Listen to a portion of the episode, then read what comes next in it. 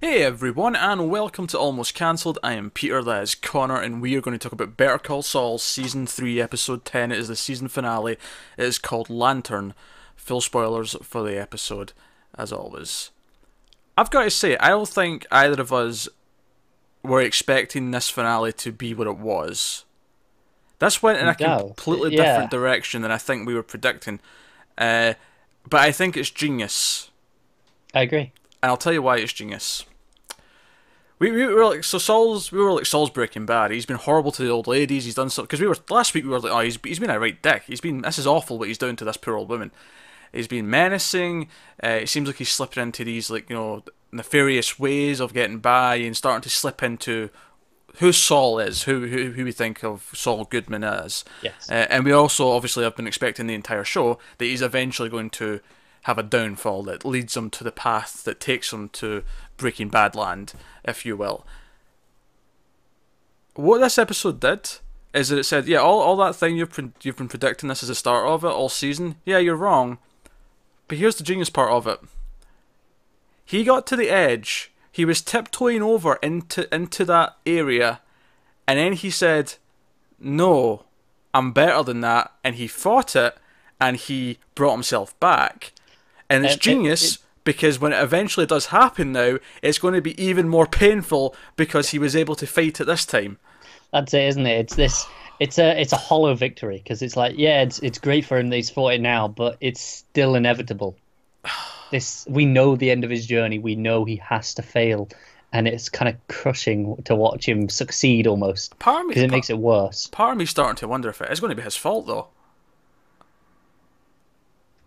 Do you think? I, I don't know. I mean, I'm not saying I, I, I'm I'm convinced of anything else. I just like I don't know. Like they're, they're swerving me so much and they're, they're playing with No, us that This is true. I have to entertain other possibilities. Um, but yeah, so Saul's journey in this. Now, call me crazy. Did the past seasons have a black and white segment in the finales? I thought they did, I thought they maybe did I'm well. misremembering as well. Yeah, maybe I'm. Maybe I'm. I could have sworn they did. At least season one. Because we've had more than three total, right? It's not just been the th- three premieres. See, now I'm doubting myself. I thought they did, but maybe they never did, and we're just. Oh god, I'm going to check after we're done. Just I want to know. I have to Yeah. make sure I'm not crazy.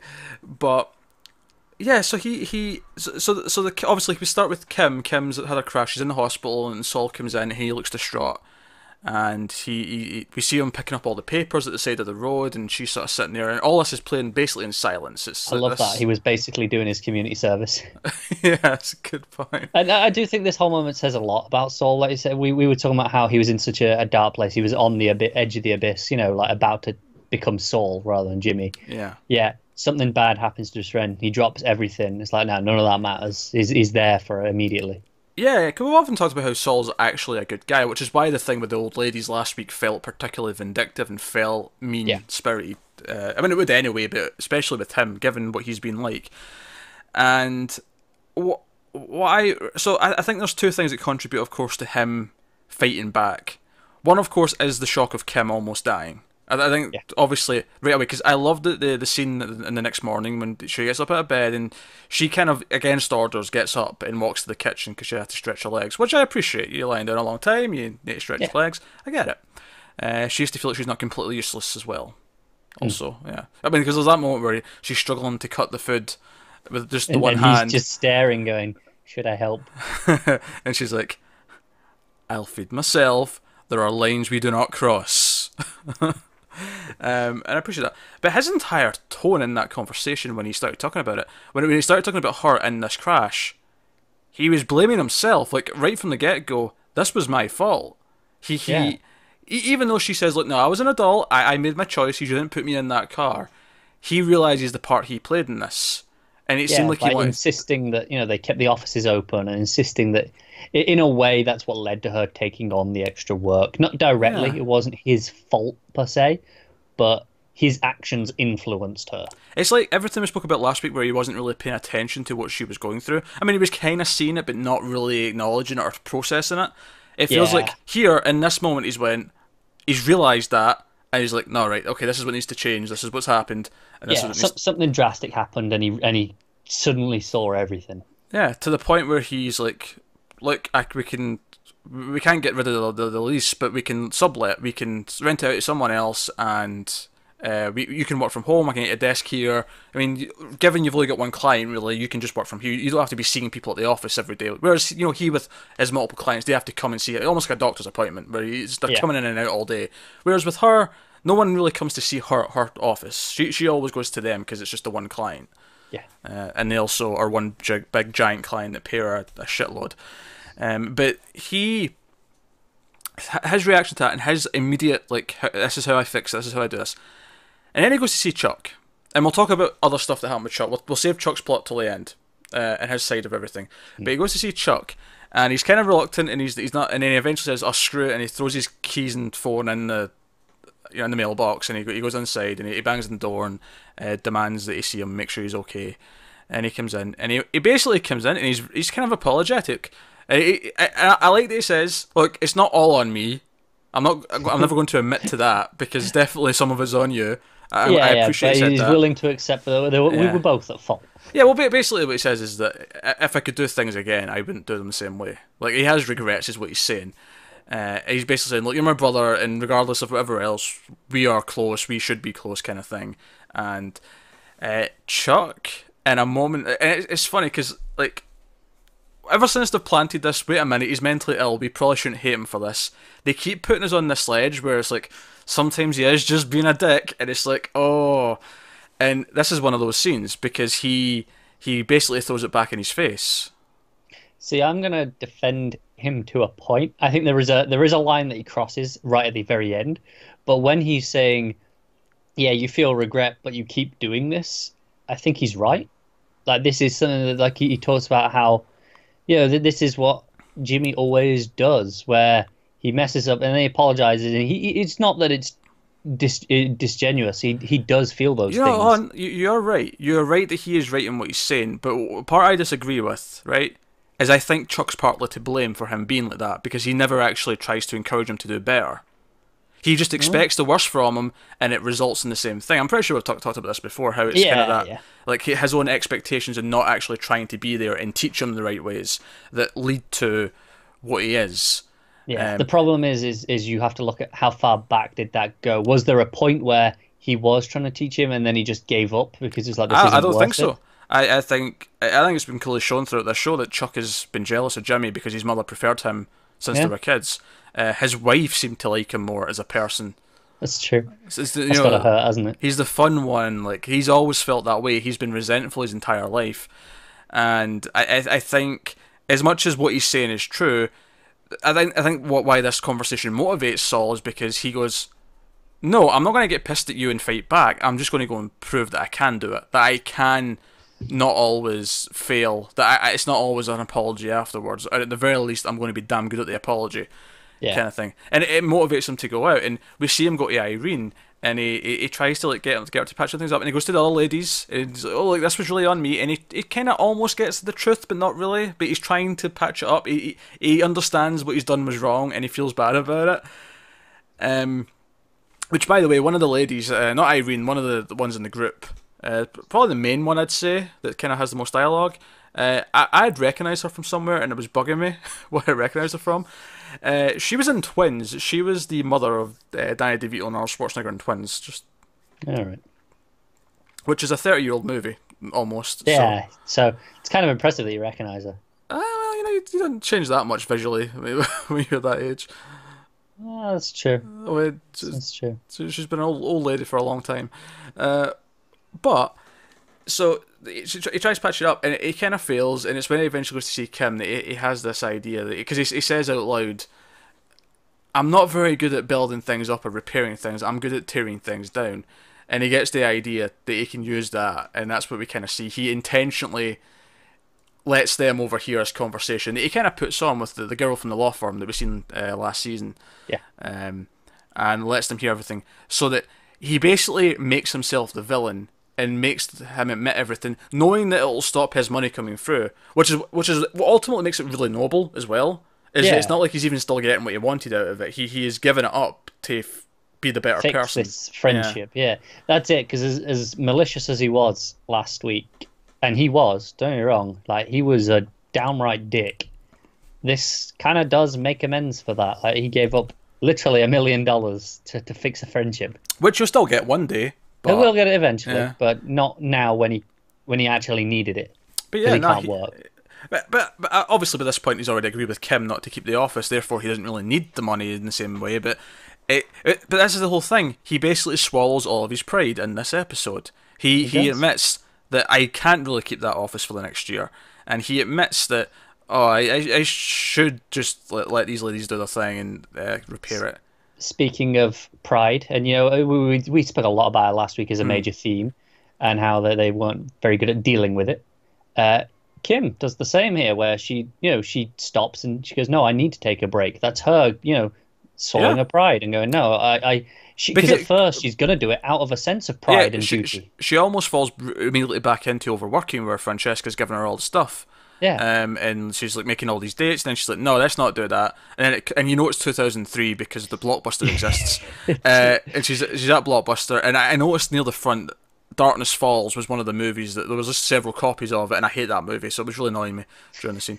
Uh, but no, the glee that she was just picking DVDs up and throwing them onto the pile. You know, Francesca's trying to like be on the phone and carry a Yeah, stack yeah. at the same It- time. it's one of those few times where I remembered what year this was set in because you know, yeah. Yeah. a lot of it I kind of just forget because it's not really that relevant. There's not many major differences. nah, But, nah. then, but then you go to Blockbuster, I'm like, oh yeah, That's right, blockbuster. That was a thing once upon a time. yeah, Uh, but no, so, so yeah, swallowing, and e- even the fact that he goes to see Chuck is him swallowing his pride because he wouldn't even want to speak to Chuck. We- We've seen the way he was speaking about him. I was like, no, I, I don't even want to. I don't have a brother anymore. He, you know, he said that line of dialogue a few episodes ago. yeah. Uh, his his pride was swallowed. He he really is ultimately the better person here. Yeah, and I like how this mirrors with Chuck. St- we'll get to that obviously when we talk about Chuck stuff, but the the idea of swallowing the pride versus not. Oh yeah, yeah. Um, and he he just everything about this. It was kind of like it. As much as to say it's bittersweet because we know he ultimately has to have a downfall, uh, and I think that's the genius part of it is that this actually makes it even more tragic when it does go down. It is it is kind of a heartwarming episode from his side of the story where he does learn his mistakes, he makes amends for it, and ultimately I'm like, you're a better person now. I actually I like you probably more now than I ever have because you actually you recognize what you did wrong and you went and fixed it. Both in terms of the old ladies, uh, everything you've done with Kim, like all of it. Even his brother, like he he tried, he, he didn't succeed uh, uh, with his brother like he did with Kim and, and the old ladies, but he went, he took the initiative and he tried to fix yeah, it. he, he he tried to be a responsible person, uh, and he he mostly succeeded.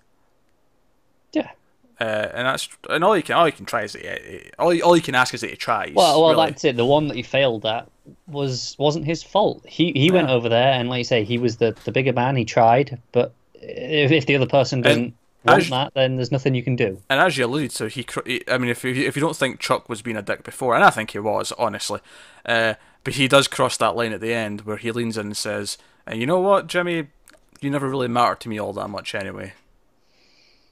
Yeah, that's a, a crushing way to end that conversation.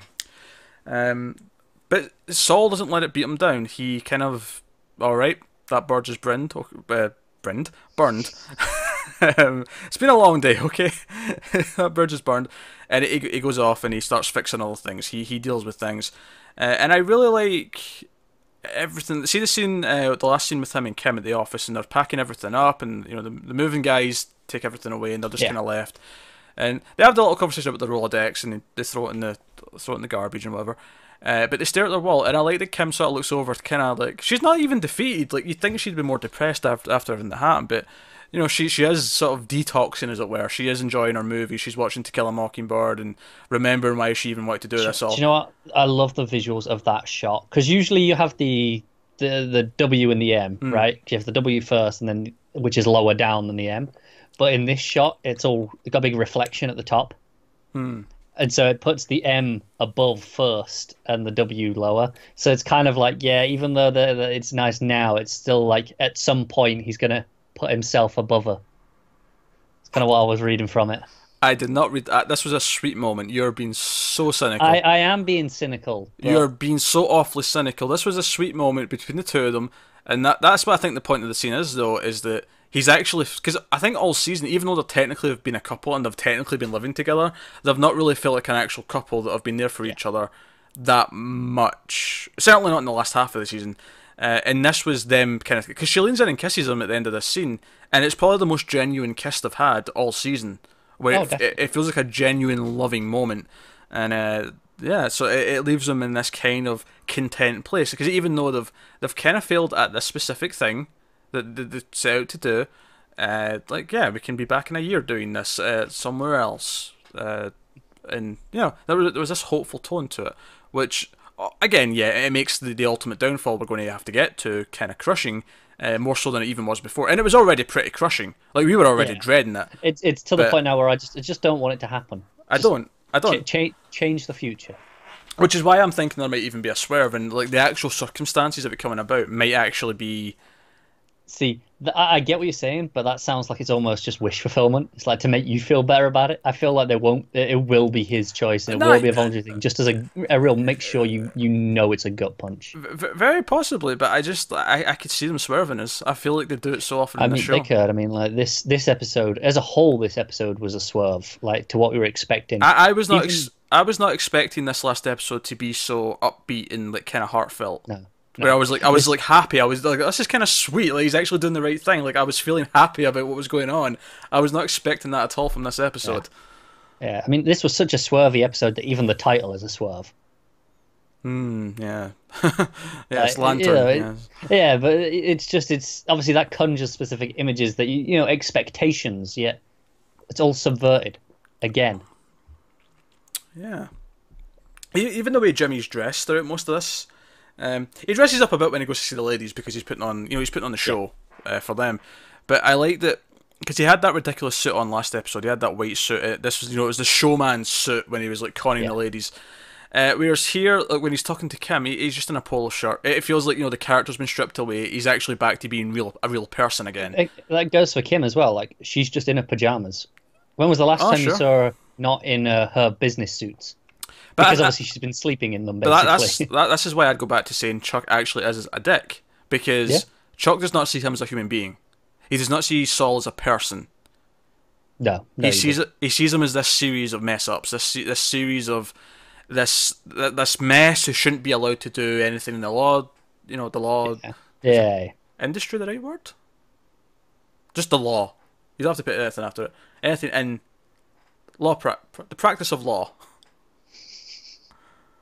There's a correct way of saying this sentence. I'm not quite sure. I'm He doesn't want him to be a law practitioner. There you go.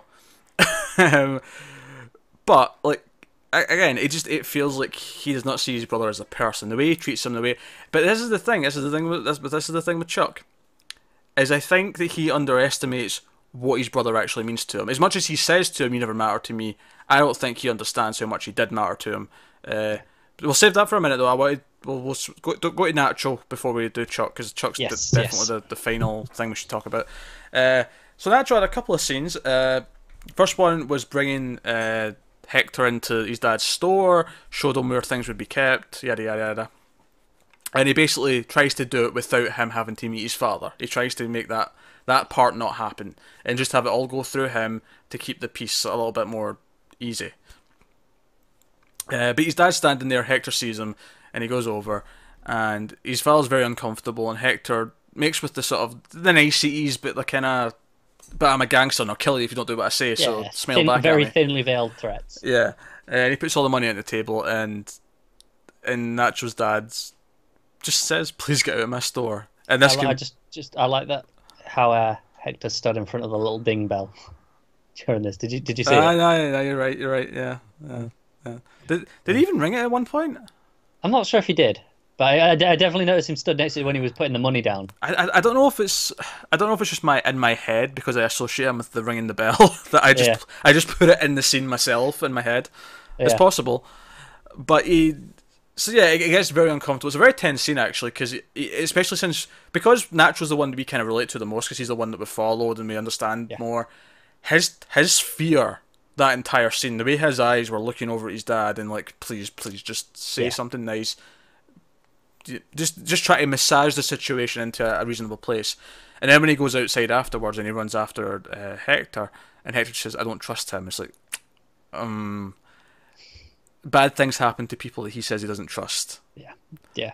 I did notice though that again, uh, Nacho saw that he did swallow his pride. Ultimately, he resisted at first, but he, he stood down. He took the money. He was like, "All right, I'm gonna you know trust his son." Ah, sure, sure. I mean, it is pride. I, I- obviously, this is a different type of, pride, and that I think his pride here is in the right. It's just no, you'll get shot oh, if it you is. don't. Yeah. but it's it's more the- idea of when you stick to your pride, bad things will happen. Whereas if you if you sometimes accept that you, you have to just follow along with something else, then maybe it will be the best result overall. Yeah, yeah. Uh, again, obviously, this one's very different from all the other. All the other examples are all self-inflicted pride that cause more problems, whereas this is no. His pride's actually a good thing. His his pride of being It's a, a good thing, but Yeah. it would end up bad for him in this situation. Yeah. Um, but yeah, and obviously the later scene is that uh, Gus is there, and it's basically Hector being told once again, no, no, all of the products going to move through the the chicken trucks. You're going to have to accept that. Hector gets agitated, gets really upset, and this is when the the, the heart attack or whatever hits, and he goes down uh, to the point where he drops the the pills, and they have to call an ambulance, all the rest of it. Of course, the most interesting part of this whole thing, though, is at the end of this scene when Gus, like, because because the, the the the paramedics are there and they're like, oh, asking the usual information. They say, oh, is he taking any medication?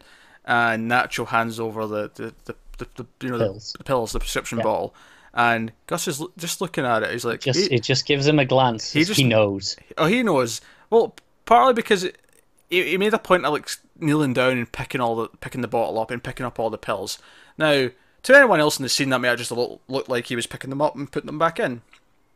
We know he was replacing them, but Gus, of course, is a very observant man. But if there's one thing we know about Gus, is that he keeps an eye mean, on these things. I think even if he was just picking them up, I think that would seem strange in that moment because this this man, his boss, is just collapsed. He's dying, and you're worried about picking up some pills off the floor.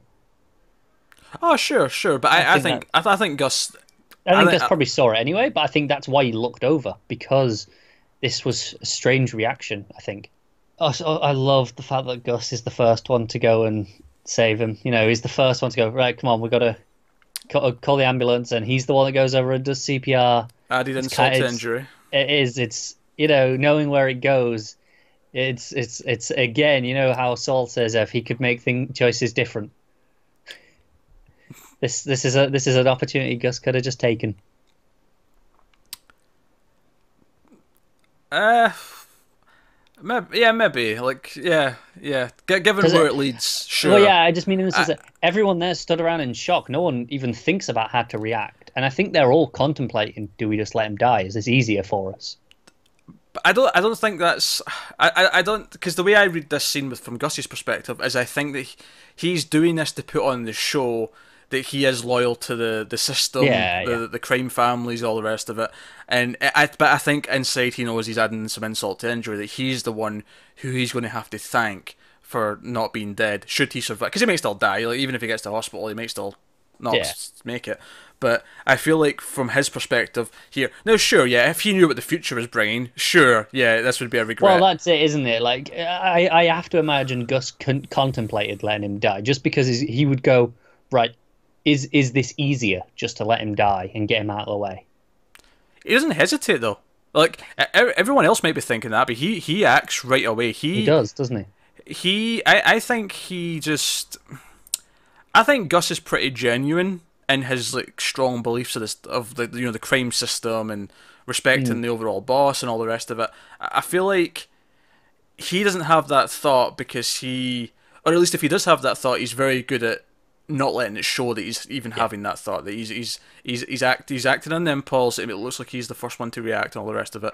I don't think it's something he actually ever would because it's it's really only ending because it's it's it's because that in Breaking Bad it's Hector that's resentful of him. Gus Yes. is Gus is happy all through Breaking Bad until certain Yeah. events. Uh, but you know, so unless you could predict th- th- that, Um, right, yeah. and you can't. yeah, so I, I don't think it is a case of regret. I, if anything, I think that he's going to he's ha- he's going to be happy with what Hector's situation is going to be after this. Mm-hmm. It's, it's something that every time he uh, he sees him, he's going to be able to just have that smug look in his face that that he won essentially. Yeah. Yeah. Yeah. Uh, I wonder if this leads to him hiring Nacho, since he since he seemed to notice uh, the cause. Yeah, of... yeah. It's it's kind of the same way how he ended up hiring Mike. He's like he he was impressed by something that he did, and it's yeah. like okay, you you you've got a good initiative. I like you. Especially if he eventually finds out why he did what he did, he might yeah. respect the, the family angle because he he's very yeah. protectful of his family. Yeah, even beyond just family, I think Gus respects people doing things for noble reasons. Like like mm. with Mike, he respects that Mike's doing this, you know, out of out of sense of duty for someone else. It's not nec- even even if it's not just his family. You know, whenever whenever he does something, it's an innocent got caught up in this. Yeah, yeah, uh, absolutely. Speaking of Mike, there was no Mike in this episode, which is kind of strange. But I, I guess his handshake with Gus from before was kind of the end of his arc for this season. So that works. Yeah, yeah, it must have been. But it was like I say, it was kind of strange that he wasn't here, but. I mean, it's just strange in that he's like the second main character, but like I say, that handshake was the end of his arc for the season. That works as the end of his story for this year, so it doesn't even matter. No, no, it doesn't bother me, and I think they integrated him with Jimmy a lot better this year compared to season two. That was one of my major problems with season two. They were just the, both stories were great, but they were so parallel, where and they never really crossed over at all. It felt like it was almost two separate shows. Whereas in this season, they've done a much better job of integrating it all together. Um, I, it felt like here they felt like okay, we don't need him here because he's been integrated. I remember you making that criticism in season two, and I remember saying I didn't care, and I still don't. um, so yeah. Uh, either way, I'm I'm I'm I'm pretty happy. So that brings on to Chuck, who, as much as as good as Saul's stuff was with Kim and learning from his mistakes and reconciling and all the rest of it, the highlight of the episode is probably Chuck's portion of the portion of the, the events, oh, and yes. uh, obviously we open with the, the small little flashback at uh, Saul and Chuck as kids, and Chuck's reading them a story, and they've got the lantern in front of them. Yeah, I'll tent. give it a shout. I don't know if it was the kid. I don't know if they got a, a, different voice actor to dub over, or if it was even McKean dubbed in and, and edited, but it sounded so much like him. Hmm. I thought it was an incredible job of sounding like him. Hmm. Uh, but yeah, so we see we see him at the firm at HHM, and the the entire board is there uh, with uh, with uh, Howard and Chuck at either end of the table. I love that first shot is Chuck on his own. You know, he's in the middle, and there's two empty seats next to him, just just showing you how he's alone, and then it cuts around, and it's the rest of the board. I'll tell you what I liked about this scene. Uh, it kept returning to this idea of the camera moving up and down the table, just looking at Chuck. Yeah uh, and it was really focusing on those like they've, got those little sort of uh, kind of arc little, lights. Yeah, little, fluorescent little, lights. Little archways though, the little kind of mm. like you know if, if they were bigger, it'd be something you'd walk through kind of idea. Uh, these yeah. little arcs, but they're, they're all up the middle of the table, and the, the camera just kept pulling back past them and going back over them, and it was just kind of back and forth. It really felt like the scene was a tug of war between the two characters did, and yeah. trying to like win over the uh, the ground, as it were. And uh, basically, Chuck makes his, his speech where he's like, ah, this is the interest of the company, and you've got these options, and one would be this, but it bankrupt you, one would be this, it would take your reputation, blah, blah, blah, blah, blah. Does his whole thing, his whole thing where he thinks he's got everything locked in, that there's not a chance in hell that this isn't going his way, because he, he can't accept defeat. Again, that's his pride showing. Yeah. And Howard tells everyone else to leave the room. And he basically calls out Chuck and his bullshit. It's like it's not the interest of the firm. Maybe one one at one time it was, yeah, sure, when you were building the firm and all that, yeah, it was your that that, that was what you had uh, the best interest of in your heart. But now this is bullshit. You, you care about yourself, you care about winning, and that's all it is. Everything's a personal vendetta, and that is it. Uh, and I think it really hurts Chuck when Howard says, "Nope, you'll get the first of three payments, three million dollars, uh, much of which is my money." out of, out yeah, of my personal accounts. Personal funds and loans. That's how desperate he is to to just pay him. That, that's how much he wants rid of him. That's how much it means to him just to get rid of him from the firm, because that's how much he believes is harming it. Yeah. And obviously, this takes Chuck back at, at, at, the moment, and in, in and of itself, just this idea that he is willing to pay out of his own pocket to get rid of him, that is how much he wants him gone. He's he's immediately distraught. You can see it on his face. There's yeah. no hiding it. And then he goes outside, and all the employees from the law firm are all in the lobby. There's even the balcony above them's full of people. Yeah. And Howard announces, "Oh, no, Chuck's leaving immediately. Uh, let's give him a round of applause." And it's this, because obviously all the employees don't know why he's leaving. They're just, you know, hey, happy boss, yeah, ha- enjoy your retirement, kind of thing. And but it's as beautiful, and most of the most of the scene from this point on is at one shot of uh, Chuck coming down the stairs and sort of like faking, like shaking hands and sort of smiling at people, and it, but it's all all a facade. None of it's real. It's it's all just him pretending that this is what he wants. That he can't he, he, he can't be humiliated again like he was in court, and let it show that this is not what he wants. That he lost. That he this is against his will. Yeah, he couldn't even bring himself to make a little speech to everyone, and we know how good he is at making speeches, and we know how much he loves making speeches. Yeah, uh, yeah. The fact that he was speechless for once was actually kind of kind of amazing and notable. It- it- yeah, it was a, it was a powerful moment because it's like he doesn't trust himself to Yeah. say anything and not look broken. Then, of course, that final shot of going out the uh, the automatic doors and the uh, it's the the blinding light of outside. Just the exposure was set so that the light from outside was. It was like he was walking out into the you know into the bright light of death, essentially. Do, do you know what I love though as well? Just because this is where it cuts away, but it doesn't. The doors don't quite close. It's like maybe this isn't quite the end of the story. It, it is, is how it plays at the time. But obviously, we have that scene with uh, with Saul, uh, and he tells him it doesn't matter. And what I like about this is that, that we actually, can, when Saul leaves that scene, we don't go back with Saul and follow what he's doing. We actually stay with Chuck. We stay with him, and his story continues. And we see he's got lights on and all the rest of it still. It seems like he's, he's kind of coping. Um, and then we see him try to get to sleep that night. And he's struggling. And to the point where he wakes up and he has to do his little memory exercises to try and not feel as bad. Uh, but he turns the light off and he tries to go. But you get the idea that something's not quite right. That maybe this conversation with Saul is maybe triggered something.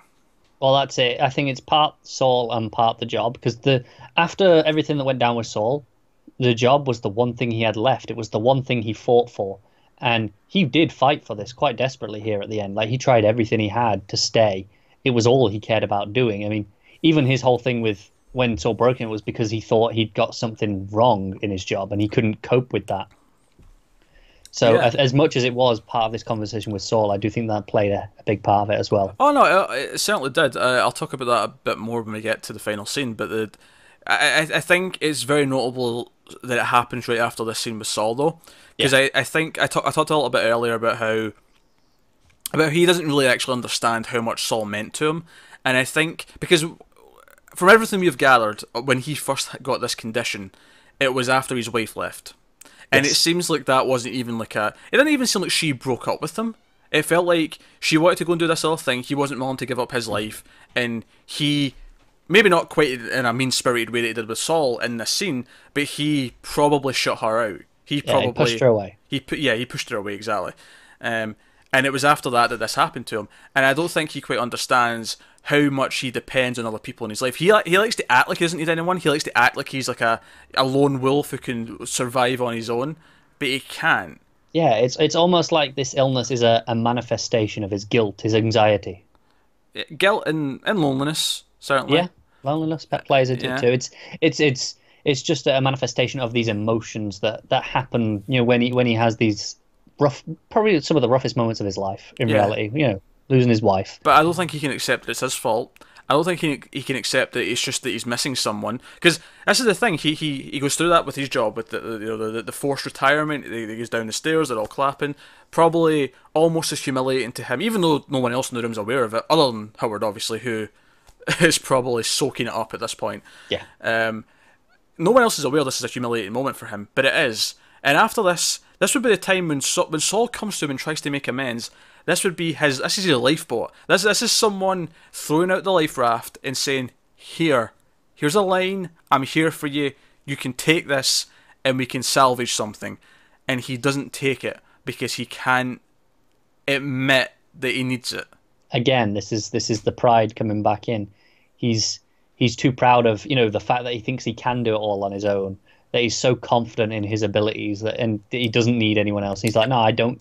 Especially not Saul. He goes, he, which who we know he looks down on. He's like, I don't need you, especially. Yeah, yeah, he really looks down. So again, the idea that he doesn't look like it, look look at him as if he's a human being. He doesn't seem as a Yeah. three dimensional person. Uh, and obviously, he, he calls and cancels his appointment with the doctor. Does all these things, and he starts to. He, we see him like flip off all the you know all the the breaker switches. breakers, yeah. yeah, and he's switching everything off. He gets rid of all the lights, and he still he goes outside and he checks the meter, and it's still ticking and it's it's bugging him because he can still feel it inside. So he, he tries to find it. He phones the you know the electric company. He's like, "Oh, send someone out." It's still ticking even though there's nothing on. Something's clearly using power somewhere. Uh, and they're like, "Oh, well, we can come in Wednesday because it's not an emergency." like clearly, it's not like for anyone else. This wouldn't. Well, Yeah. no one else would turn everything else off and not expect it to be ticking up at all. But it, so, but he's clearly obsessed to the point where he starts he, try, he starts trying to find the wiring in the walls. He starts ripping things apart. And this is when it, it was getting back to this. This is a fantastic montage, by the way, uh, with the Yeah. music playing, him doing all this, and he's clearly losing his mind. And this is when it came back. It's like, okay, earlier on he was being a complete dick. Now clearly him being a dick and him being mentally ill kind of like go hand in hand. They, they they marry each other, very certainly. But this was when when he started doing all this with the walls. I started to feel bad again because You feel sympathetic, don't you? You you feel like it, it's rough watching him go through Well, this. here's the word I would use. I felt pity. I didn't hate him anymore. I felt pity for him because Yeah.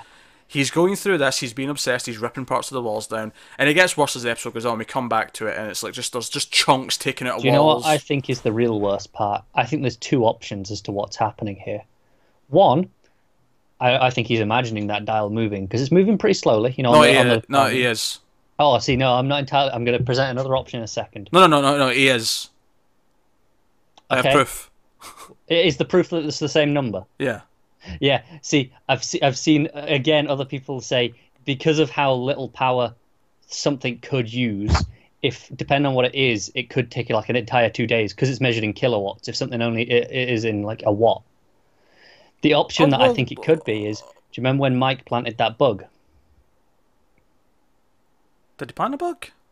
Did he not? When you know when he needed the pictures, He took photos. Yeah. Did, but he not? Did, did he, I thought he planted a bug up in the wall. I don't. Uh, I don't think so. You sure? I I really don't remember him planting. I remember him taking photos. Um, I he was fixing that, the but- door. I, I don't remember a bug, but I mean I could be wrong. Okay. Maybe then. I, I, I just, for some reason, I remember him planting a bug. Maybe I'm mixing it up with the taking photos. I thought he did both for some reason. Um, But if he if he did plant a bug and there is something there that is physically making the meter go up, and it was essentially Saul's fault, that's kind of tragic. I, oh, I think you're off. You're going off on a tangent there. I, I don't know if I agree with any of this. I Uh. I really could have sworn there was a bug in there. no, no, no, not about the bug. I mean, there may or may not have been a bug, but I, I don't think that's that's not how I read this at all. I read this as pure sick obsession. That this Yeah, is yeah. this is purely just him going nuts. Uh, I, I that this is a man losing his mind and being obsessed about it. I, I don't. And so what if there is? What if there is one thing on somewhere like big deal? Well, no, but yeah, yeah, that, that's the thing. It would still read as him being sick and obsessed because he should be able to be, you know, this one little thing. We've sh- we've shown how he was coping with all the house on, but I think just the idea that if there was actually something there and it was something left over from from Jimmy's meddling before, that this is Chuck doing this to himself. I, I think that's the thing that's the most tragic about this episode is that Chuck did all of this to himself. yeah, he he he. He almost chooses to, to do some of it, like to do this, like in the sense that Not, not even just in this episode though. The No. way Saul treated him in that courtroom was his own fault. He did was, this. yeah. He he created that relationship. He created this relationship with Hamlin. He did all of this. Everything here is his fault. Right, I was going to go back to even the illness, like you say, where it, it manifested after his, his wife left him, but we speculate that he pushed her away. It was kind Yeah, of probably his his choice guilt, again. Yeah. So I, I don't know. I, I I I I mean, if there is a bug and it it was Saul that is kind of to blame, I don't think he is to blame. Even if there is a bug, like it it is Chuck, Saul Chuck. Um, I, I think it I think it makes for a more fascinating story. I actually, honestly, it'll kind of um, won't feel cheap. But like, see if see if that is the case and they make a point of like pointing out, I feel like that'll diminish the the simplicity of it because I think I think it's actually more tragic that it, this is just a person who is losing their mind and ultimately at the end seemingly commits suicide. I, I agree with what you're saying, but part of me goes, would would it be not be more tragic if it, if even he thought he was losing his mind there at the end? That's why he makes this choice to commit suicide because he's like, no, I've lost my mind. I, I can't do this anymore. But if there was actually something there and he wasn't cra- he wasn't entirely crazy like he thought, would that not be sadder? No. All right. No, it's still sad. Don't get me wrong. It I'm not saying yeah. it's cheery, but I just really It, like. uh, yeah, it's preference at this point. I, I, I just like the idea that this is just him and there's nothing else. Like, like that, that Saul respects his wishes and just goes after Yeah. that scene, and it doesn't matter. That This is this is all on him. Um, and for me, like, because I think Saul's going to blame himself anyway. Like when Oh, Saul finds out what's happened, Saul's going to take some of the blame just because he he's going to feel that way. Yeah. Um, I, Especially after the final conversation he had with him. Yeah, which is why I don't think like oh there was a bug there that kind of links it. It actually makes it kind of Saul's fault. Like I feel like I feel that just cheapens it and makes it like an obvious plot device kind of thing. Whereas what this show is so good at, and what I really liked about him going nuts in this episode and getting obsessed, is that I did go through that roller coaster of emotions where it was like, oh, he he is just sick. He he is he he is genuinely mentally ill, and this is obsession. This is really sad to watch.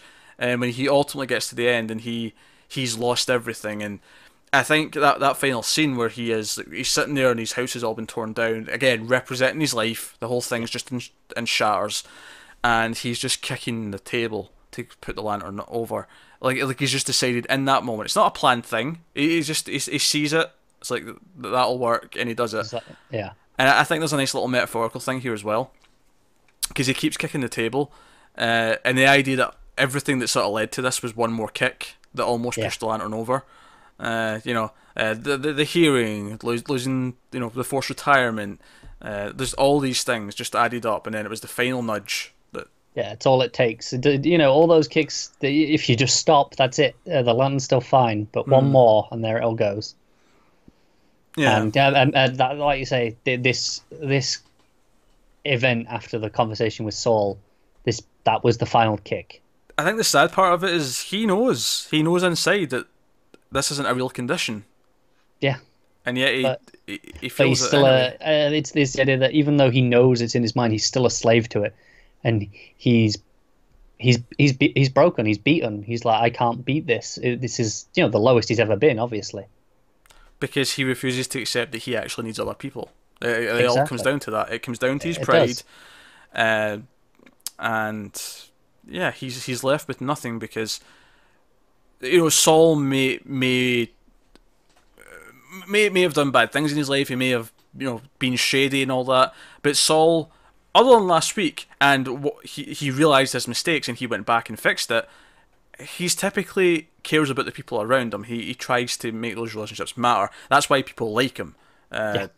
And Chuck, for whatever reason, has never had that, and he's never been able to suss that.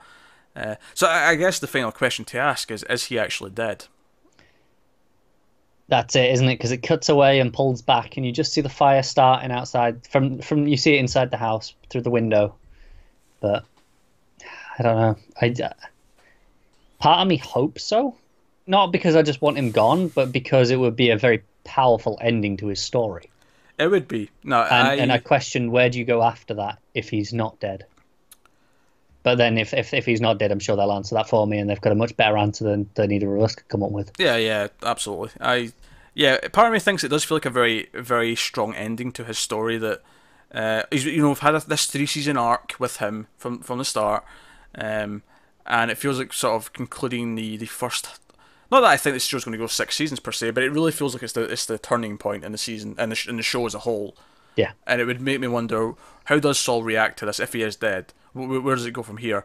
Because if he's not dead, then presumably it'll be burned or injured, or at least the house is burned down, and they, they, they know that this has happened, and uh, you know I, I don't That's know it. like Yeah. Is is it more interesting if he's if he is dead and Saul has to be like, no, that was my final conversation with him.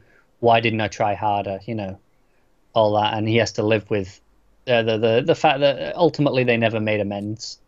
yeah or Yeah. is it more interesting that if he is alive and and it's almost a, a second chance, but it's still gonna go wrong again at is, some though, point? if he is dead, like I almost like Saul will feel bad. Don't get me wrong, and he he will have he will be upset that that was the last conversation.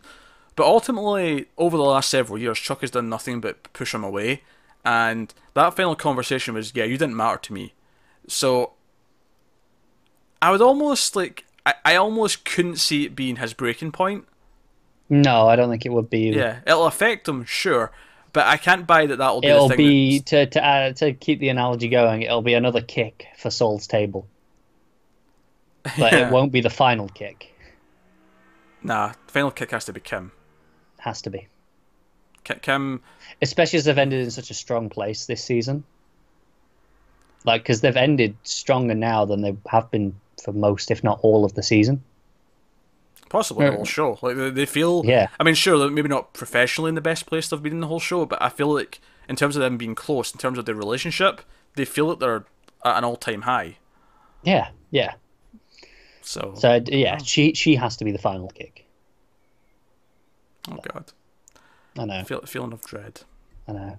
But like I was saying, you know, like this this episode really subverted everything. Even the title. When I when I saw it was Lantern, and there's been lots of speculation about uh, the, uh, the lanterns accidentally setting fire to to Chuck's house, and that's going to be you know because it's been lots of shots of it throughout the show. Yeah, and they've even brought it up a couple of times, even this season. Uh, Right, exactly. So it was something that uh, when I saw that, I was like, huh, but I thought his house was normal again now when I saw the title before I watched it. But then when it turned out it was just that ultimately it was his choice that led to the lantern, it was just it completely subverted what I expected going in. And it's also kind of a final dick move. He he doesn't even make it clear that he committed suicide. He's intentionally like, well, this is what you think is going to happen, so you can feel bad now that I'm gone. Uh, you know, there's a, Yeah, yeah, because now they don't know that he kicked it. If- Let's assume he's dead, and as a reason for maybe presenting his uh, to give Saul a reason to feel guilt, he'll go, "I thought he was better, but clearly, you know, we didn't pay enough attention. We should have maybe tried harder to make sure he was better." Whereas he's regressed and accidents have happened, and now look what it's led to. yeah. Could be rough.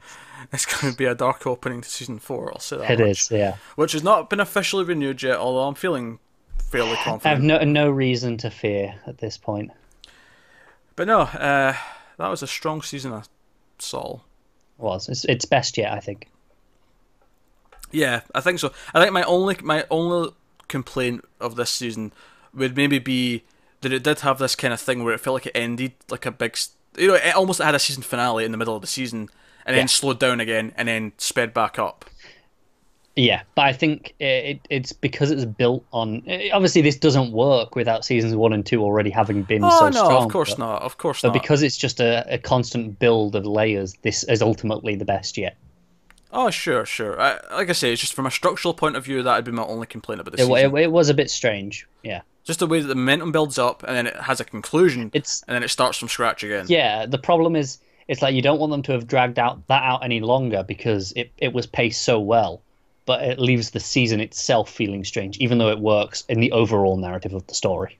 It only it only matters just now though. You know, in, in a few years when you're binge watching all five seasons uh, It- yeah, it won't matter. in a month, it'll be just plays one big story anyway. So who gives a shit? but um, right now it feels a bit weird because it's you know it's a season of TV and we a year now for the next batch, um, Yeah. that kind of thing. So It's going to be a long year. it is going to be a long year, and the last break was actually longer than a year because it was Yeah, uh, it was a full year. If if they push it again, so it's another full year, it'll be the summer next year before we get the season four. I'm gonna I'm gonna be pretty annoyed about that if that happens. I don't know. Summer content's not a bad thing. If I know, but but if they can pull it back up to February, I wouldn't mind that either.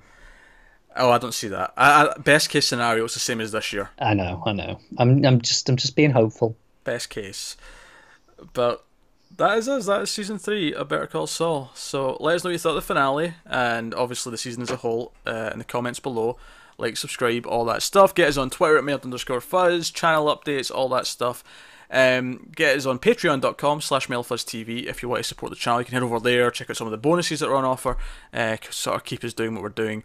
Uh, but otherwise, guys, that is us. So thank you very much for watching once again. Keep watching TV. Have you got any vanilla?